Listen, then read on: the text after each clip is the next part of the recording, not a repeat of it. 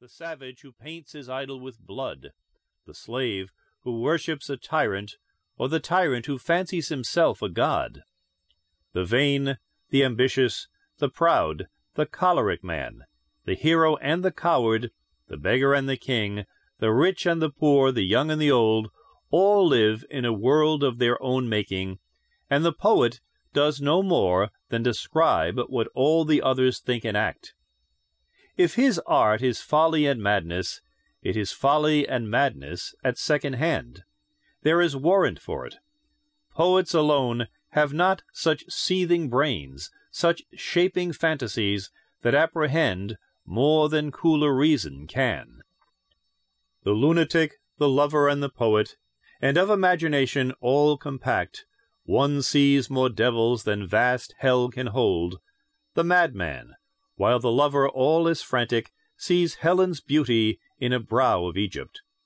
The poet's eye, in a fine frenzy rolling, doth glance from heaven to earth, from earth to heaven, and as imagination bodies forth the forms of things unknown, the poet's pen turns them to shape, and gives to airy nothing a local habitation and a name. Such tricks hath strong imagination. If poetry is a dream, the business of life is much the same. It is a fiction made up of what we wish things to be and fancy that they are, because we wish them so.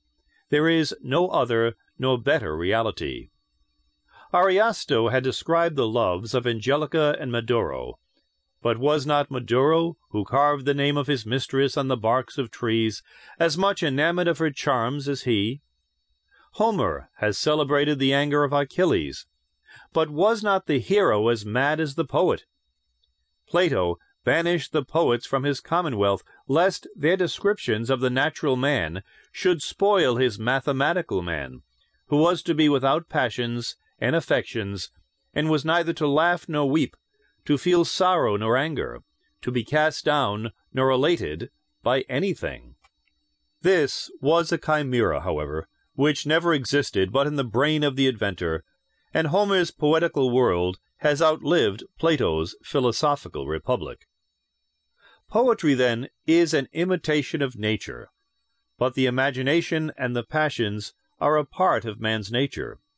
We shape things according to our wishes and fancies without poetry, but poetry is the most emphatical language that can be found for those creations of the mind which ecstasy is very cunning in.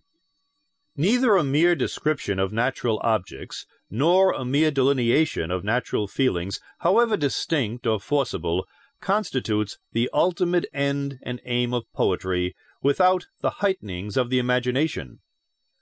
The light of poetry is not only a direct, but also a reflected light, that while it shows us the object, throws a sparkling radiance on all around it. The flame of the passions, communicated to the imagination, reveals to us, as with a flash of lightning, the inmost recesses of thought, and penetrates our whole being.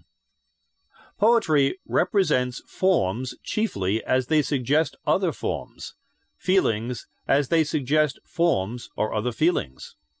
Poetry puts a spirit of life and motion into the universe. It describes the flowing, not the fixed. It does not define the limits of sense or analyze the distinctions of the understanding, but signifies the excess of the imagination beyond the actual or ordinary impression of any object or feeling.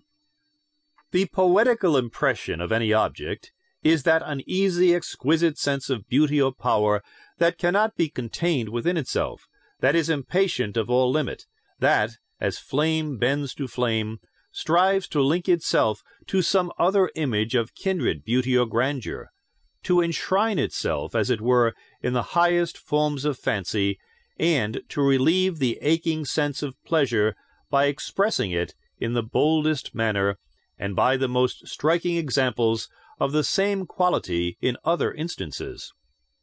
Poetry, according to Lord Bacon, for this reason, has something divine in it, because it raises the mind and hurries it into sublimity by conforming the shows of things